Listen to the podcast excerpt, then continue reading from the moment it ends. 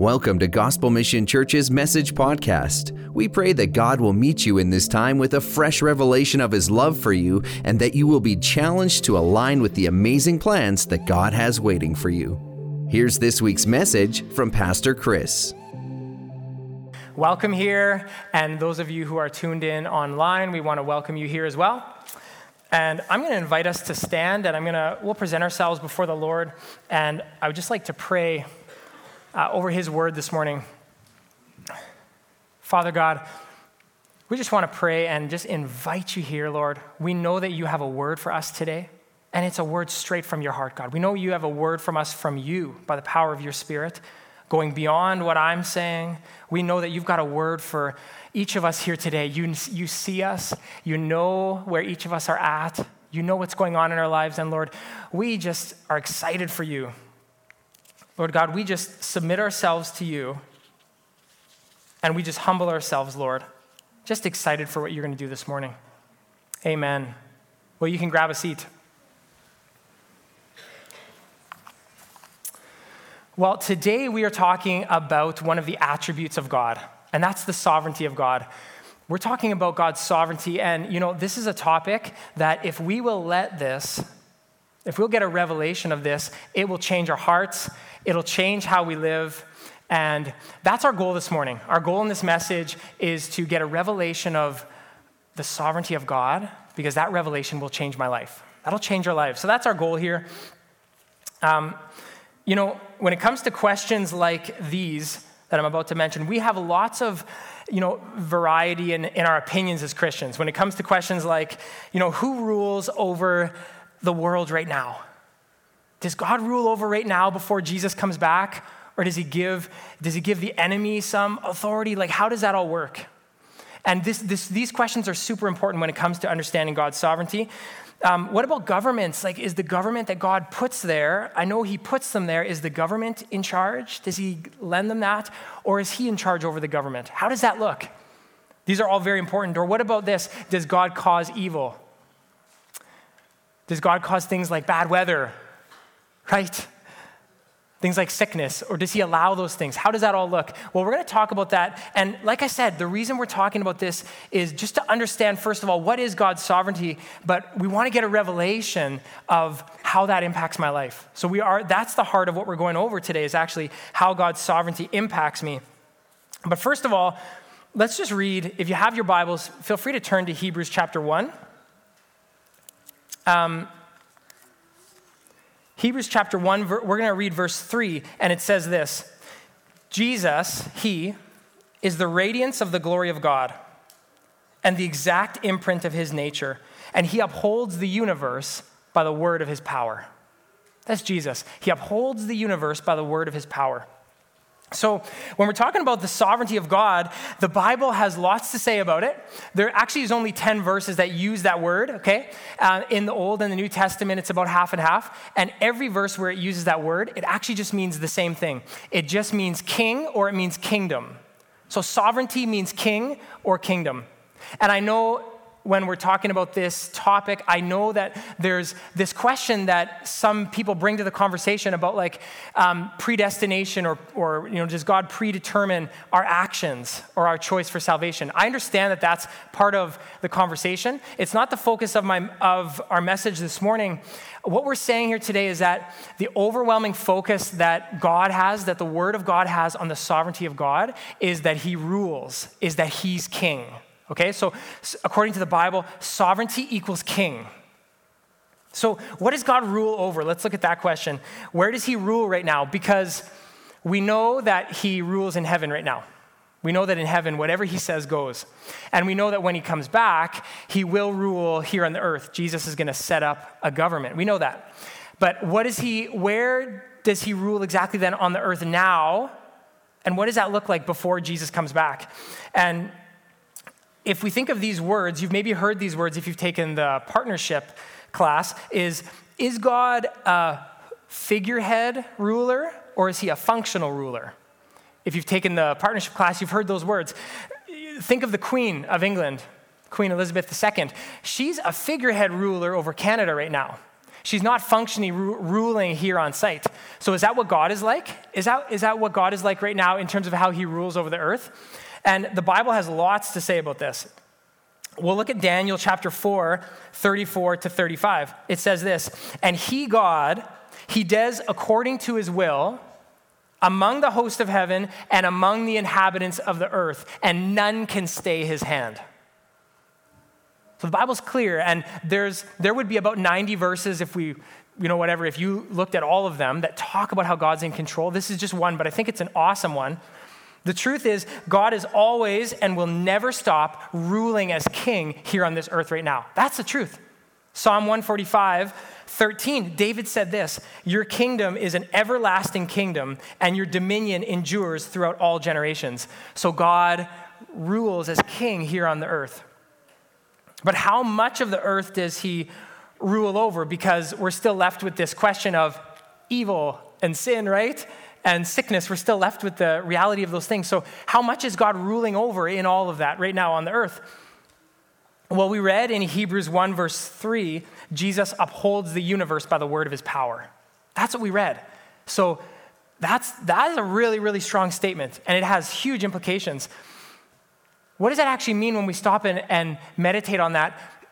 It, it actually means that the same powerful word that God used and Jesus alongside God in creation in the book of Genesis, the same power of his word that created, it also now sustains the world.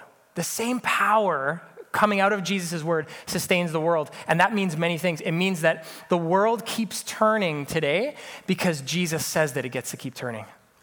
It means that the next beat of my heart that I get to do, the next breath that I get to breathe is because Jesus says I get to breathe that breath. Because isn't it true in the word? It says, He's got my days numbered. He knows when my last breath is going to be. Isn't that true? And it means the sun is going to rise tomorrow morning because Jesus says that it's going to rise. That's what the Bible's saying. And it's easy to, to, to say, okay, well, that sounds a little extreme, like maybe over spiritualizing a little bit. Like, aren't there natural laws? And yes, we know there's natural laws. And what we can do as believers is we can stop and say, okay, well, who created those natural laws?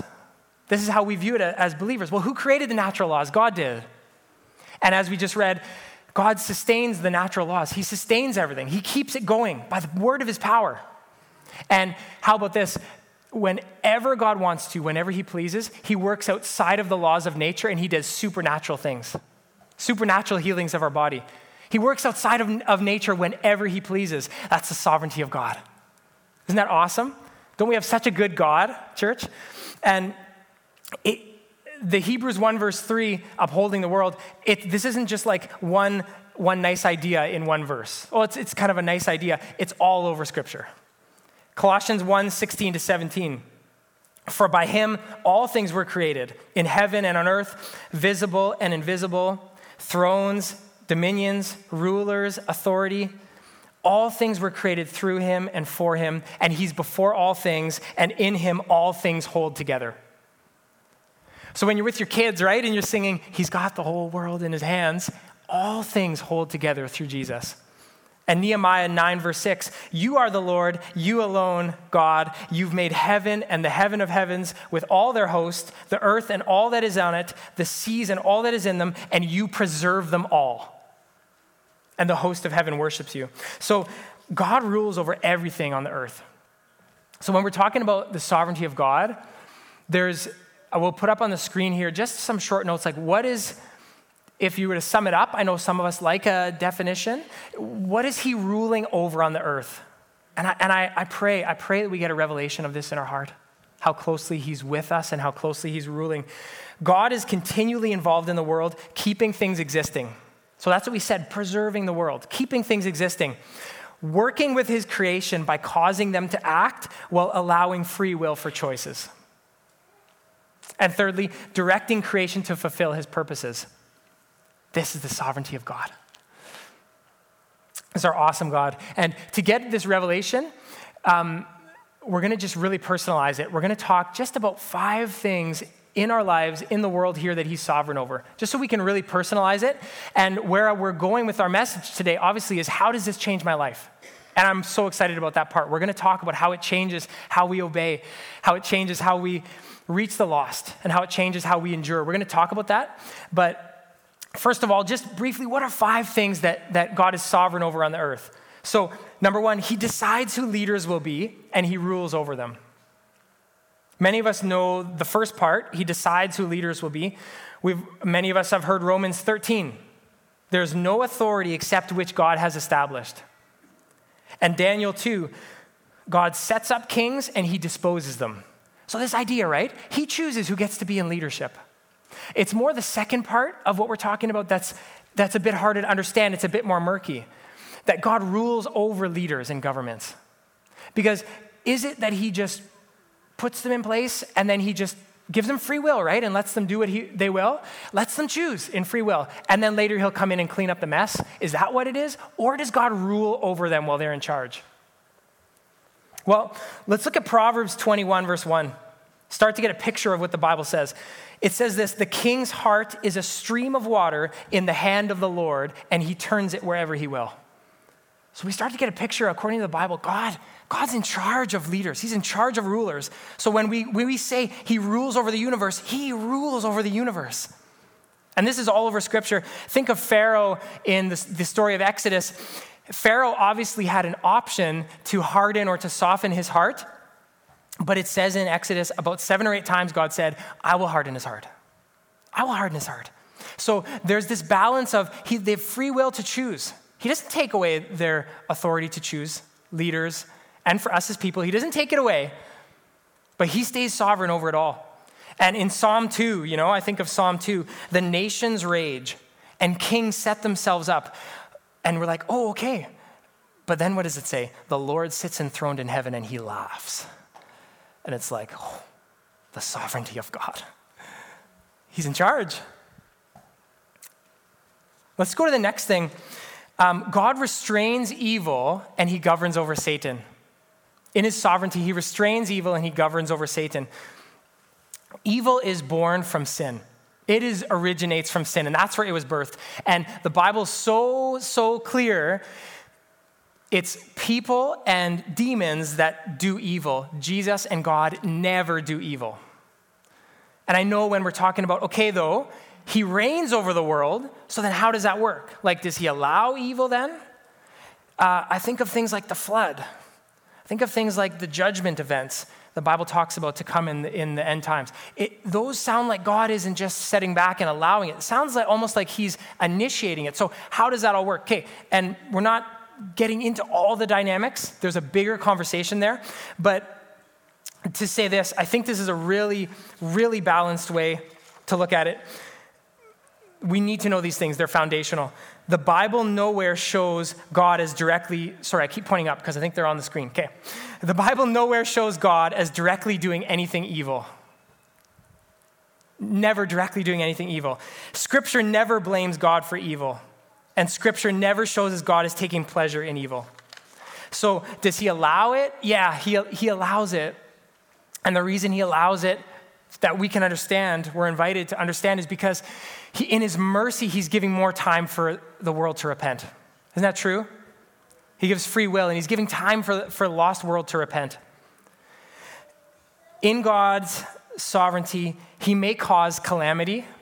Bible, Bible goes far to make that clear to us. He will cause calamity, but he will never, ever cause evil. Just to repeat that. And in everything he does, if there's ever calamity that God causes, I'm thinking of the flood in the Old Testament, it's always for good. It's always for his glory, and ultimately it's for our good, always. Romans 8 28 says, God turns all things for good. And I love this verse in Genesis 50, verse 20, that talks about how God will sometimes allow evil. Joseph was sold for, by his brothers. They tried to kill him in a well first, and then they sold him into slavery. And years later, when they finally came back around, Joseph said this to his brothers He said, You meant it for evil against me but God meant it for good. So it was the people who acted evil, but God had a sovereign hand over it. And I know we're talking about kind of small details here, but to get this picture that God's involved in our life and he rules because if he rules then my god that walks with me during the in the valley of the shadow of death he rules and he's in charge and that changes my life we got to know though that god is restraining so much evil and so much wickedness in the world like when we get to eternity someday and we can see this clearly we our jaws will drop when we see how much evil how much wickedness that he is restraining around us restraining in the world and we will get that, we'll, that picture and we'll see it clearly. And, but the Bible talks about it in Job chapters 1 and 2. There's this story that where Job um, is being talked about by God as the most blameless person in the world, and the enemy comes. Enemy comes before God and he says, Let me touch Job's belongings, his possessions. Let me touch his body. Let me end his life. And you'll see, God, he's not going to worship you the same way. He won't worship you.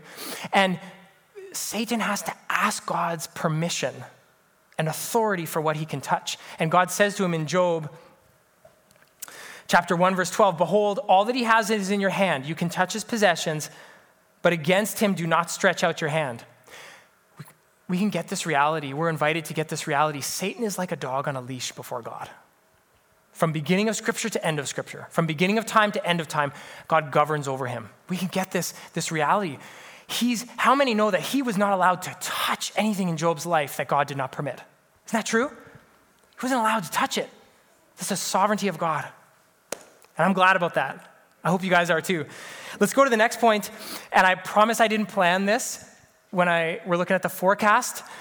God controls the weather, and He controls the natural laws. In when it rains, the Bible says when it rains, God sent the rain.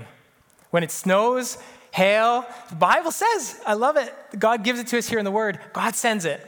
He controls the wind, He controls the clouds. And it goes on and on because we could do a whole message on how God controls the weather. It's, the Bible says God makes the grass grow. Excited for grass, guys? God makes the grass grow. Bible says God sends drought. And Job 37 is the clearest chapter that goes over all the details about how God controls the weather. In verse 13, it says why God brings weather for correction, sometimes, or for his land, meaning the land we live in, or for love. He causes it to happen, he causes weather to happen. God also controls the weather, he's sovereign over it because he wants to teach us to pray. We could talk about how Elijah prayed and it didn't rain. He also wants us to be dependent on Him. In the Word, it says, If my people who are called by my name will pray, if they'll humble themselves and turn from wickedness, what does it say? I'll heal their land, right? So he, the weather teaches us to be dependent on God and to pray. We'll go to the next one. God feeds and cares for the animals. There are billions of sparrows in the world. If you've ever looked up the population, if you look it up, I looked it up. There's billions. There's so many sparrows. We've seen sparrows here in Manitoba in the last few weeks. And I love Matthew 10 because the word says that not one sparrow of the billions out there, not one can fall to the ground unless God says this is the day it's going to fall to the ground. Not one. That's the sovereignty of God. He's in control. And in Matthew 6, Jesus said, God feeds the sparrows. God's the one who feeds them. And when I think about that, I think, okay, well, Jesus is God. He knows how this works. And he's saying that God feeds the sparrows. So that means that he's God not only gives them their day to day food that they find, but He's also written into every animal when He created it. He's written in the strategy about how they're going to find food. Some of them are foraging, some of them are hunting. He's written it into their, I don't know, is it in their DNA or their brain? I don't know how that works. Um, but let's look at one example, okay? Peregrine falcon, if you've heard of the peregrine falcon. This is a bird of prey. Uh, we have a picture, we'll put it up on the screen. There it is. The peregrine falcon, it's not the biggest of the bird of prey, but it's got a strategy for how to, to get food. This is the its strategy for getting food. This bird can see a mouse in a field. So remember how small mice are. They're not massive, right? They're small. This bird can see a mouse in a field three kilometers away. It's part of its strategy to get food that's not even like a strat, that's like a superpower, like three kilometers away. I looked this up this week. That's like from where we're sitting right now to the middle of Schanzenfeld, or if you go the direction of Morden, I don't know which way that is. That's, that's like past boundary trails, exactly halfway to Morden. This bird can see a mouse in the field. That's cool. God's made some cool things. And you know what this bird does? It flies up in the air really high and it does what scientists call diving. So it dives, okay? That's the picture over here. It dives at up to 390 kilometers an hour. And I don't know about I don't know how about you drive, but that's four times faster than as four times as fast as I drive my car. So it dives at those speeds towards its animals, and God has given it a second set of eyelids that are underneath its eyelids, and they're clear like glasses. So when it's diving, these eyelids come down, and if there's bugs in, in the sky, if there's debris in the sky, it won't hit this bird's eyes as it's going a measly slow 390 kilometers an hour towards its lunch. And there can be full grown ducks that this thing is hunting, just flying through the sky. And this thing will come down at that, those speeds and it'll, it'll just, at the very last minute, stick out its feet and hit them straight to the ground. And when those birds hit the ground, then it'll just keep flying and it'll circle back around and it'll just check was it a fatal blow? Did the thing die? And if it did, well, there's my lunch. This is the sovereignty of God. He's written into every animal a strategy how to find food, and He cares for the, for the animals, cares and feeds them. That poor duck, right? Yeah. Poor duck. Okay, well, let's go on to um, let's go on to the last last thing that he's sovereign over in our in our world here. Our last point for today is that he's sovereign over our lives from beginning to end. And we'll just say a few things on this. He decides where and when we're going to be born decides what family we're going to be born into, decides what culture we're going to be born into. That's sovereignty of God. And He made us with our own personality, made us with our own potential about how far we can reach. He decides all of that. And as we move forward, as we live in our calling, God implants, think of this, He implants, I don't know if implants is the right word. He gives us desires. He plants dreams and visions and ideas into our heads. He's sovereignly involved in the intricate details. He also, like feeding the sparrows and all the animals, he, he takes care of our needs as well. It's not just taking care of us from afar, he's intricately involved. Acts 17 28, in him we live and move and have our being. And Philippians 2, for it's God who works in you both to will and to work for his good pleasure. So we got a balance of the free will that He's given us, and He's sovereignly involved in our lives, actively working in our lives. We definitely have free will to make choices, and those choices have consequences, even eternal consequences, right? So let's just go over what have we said so far? We've said God, sovereignty equals king. Remember that? Sovereignty equals king. God rules over not just heaven, he rules over earth. And we said that he rules over everything on earth, and he always will.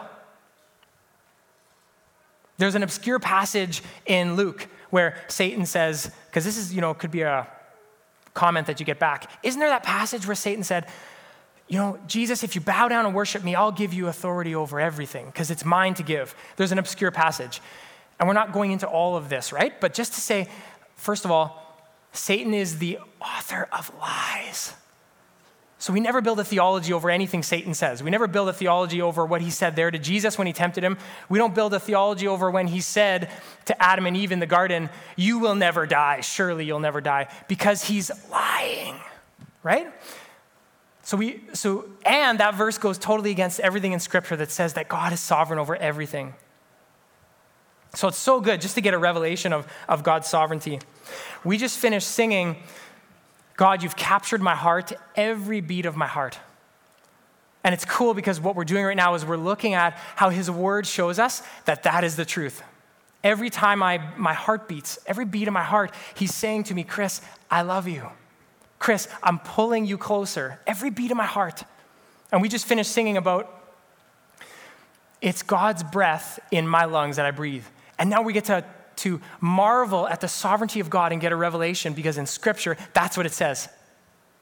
My next breath is because God gives it to me. Isn't it awesome?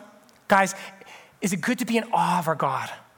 Is it good to be in awe of God? And I, I was, as I was thinking again and doing my devotions this morning, I was thinking, sad that we have a world that just doesn't know God. It makes me sad that we have a world that doesn't know God. And, and actually, in their heart could ask a question How can a good God allow evil when the word says that evil's only ever actually done by us? Evil's only ever done by us. And we're invited to understand, we're invited to get the revelation of Scripture that, that, that says he upholds the universe by the word of his power. So that means Jesus is upholding my entire body, and at the same time, he laid down his entire body for me.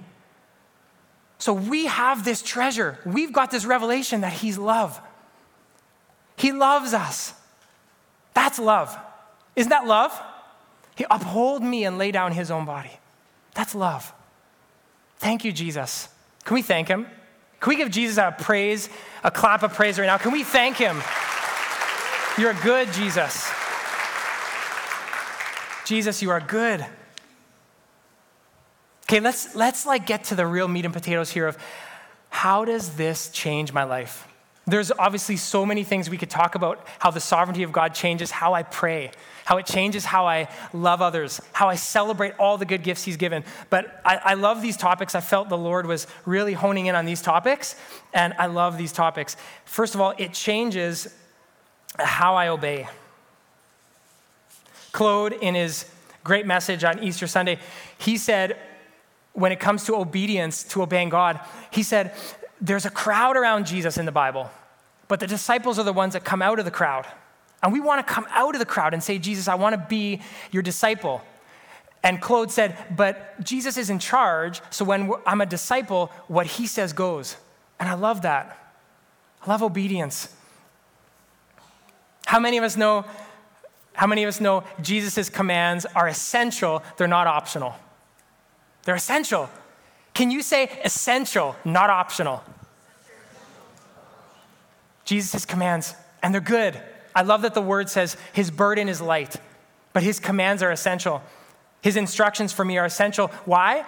Because he's the king, he's sovereign. There's a verse in Luke 1 where the angel came to Mary, Jesus' mother, and the angel said, spoke to Mary about her future, spoke to Mary about what God's calling was, and basically saying that she's going to become pregnant without being married, basically saying, you know, your reputation is going to be crucified. Your relationships are going to be crucified. And this is how Mary responded to the angel out of obedience to God Behold, I am the servant of the Lord. Let it be to me according to your word. In other words, yes, simple obedience. I love that. And I love that just one generation later, when Jesus was in the Garden of Gethsemane, he said these words in Matthew 26 My Father, if this cannot pass from me, your will be done. Simple obedience. I love that. And I think it's so cool that mother obeyed and son obeyed. And we know Jesus is God, right? He didn't need the, a legacy of obedience from his mother in order to obey. He's God. We know that, but I love, I just think it's so cool that they both obeyed. And I'm really stirred by this verse. This verse comes out of the story of the wedding feast in Canaan when the servants ran out of wine. Remember that story? Jesus' mother talked to the servants who were overseeing the wine, and this is what she said. She pointed at Jesus and she said, in John 2, verse 5, do whatever he tells you. And I think about that, I meditate on that verse. I think there's power there. I think there's something prophetic happening there. Do whatever Jesus tells you. He's the king. And it's kind of cool because it also kind of makes Jesus' parables come alive a bit. There's all these parables, a handful of them where Jesus is talking to the people and he's like, okay, guys, I'm going to tell you a story, okay? So there was this king, and he goes on to tell the story, right? Like, the king had a wedding feast or the king did this with his servants. And the funny thing is, we get to see the playful side of Jesus a little bit here. He is the king. It's kind of the funny thing, but he's telling these parables. And I imagine, I just I imagine the angels up in heaven with their popcorn. They're just like, they're like, do they get it? He's the king, and he's telling these parables. I think it's kind of cool. We see Jesus' playful side a little bit. Do whatever he tells you. And I just want to say, obedience isn't always easy. Obedience costs and it's hard. And sometimes the way we would say it is this sucks. Obedience is hard. But at the same time, as we're growing in the Lord, as, we're, as He's maturing us, isn't it true that obedience is good? Do you have those moments where you say, obedience is good? Do you have those moments where you can think back on your old life? You can think back on where you used to be and you can say, I like obedience. I need obedience. I think this is a, a picture of obedience, and it's not a perfect one, but I think it's a picture. I imagine a man and a woman dancing together, arm in arm. I don't know how that all works, but I think the woman kind of holds up on the shoulder and they're holding hands. You can't really guide someone too well that way. I think the man holds kind of her on the side so he can guide her more like this. And I think of that picture. I imagine like the, the woman kind of in a place of rebellion saying, saying, No, I'm a better dancer. I know what steps to take. Like maybe I'll, he wants to go that way, but I'll pull us this way. And then I imagine at one point she says, Okay, okay, I'll, I'll just, I'll give it a try. I'll submit because we're pulling against each other. And she starts to go where he leads him. And then she starts to say, Oh, this is smooth. This is fluid. I'm the one obeying, but we're working together. And actually, together, we're creating something more beautiful than we could, we could by ourselves. I like obedience. And something can stir up in her and say, I like obedience. I think that's obedience. It's the horse that is being ridden by the rider. And they both have a different job. The rider knows where to go, but the horse has the power, right? And, the, and as they're going over barrels or they're turning sharp turns, the horse is saying yes and it's obeying. And, and as it's going together, they're, they're doing something better together than they can apart. But it's, I like obedience. I like what this is producing. And I'm just being honest for myself because I'm so weak. I'm so weak. And I need Jesus so much. And I know this is true of all of us. I like obedience. And you know what? I need obedience. I need it. Do you guys need obedience too? It's good. It's good that Jesus is, is leading us. And the reality, though, is that I have a flesh. I have an ugly flesh. I'm probably the only one in the room, but I've got an ugly flesh. It's ugly, it's stinky. And the reality of the sovereignty of God, the revelation of that, it's the most inconvenient thing for my flesh because God is the lover of my soul, but He's the enemy of my flesh. So He asks me to crucify my flesh. He doesn't just pat me on the back as I, as I go forward in my good works and in my sin. He's the enemy of my flesh. So he asks me, he invites me to crucify my flesh. And this is something that we can do. This is something that we're all doing as believers. Because I know, I think about how Abba loves me, and he does. His love for me is an ocean, but my flesh isn't invited to swim in that ocean. Isn't that true? I'm, I got to crucify it. And I want to ask do we know as a church, do we know that the king is in the house? the sovereign king, he's in the house. And that's good news. And I love, I love that our leaders, I love that we've got leaders in our church here that are leading us, that Jesus is functional Lord. And that's one of our church values, that Jesus is functional Lord over our church. And I felt led to ask this question how about how we treat our leaders?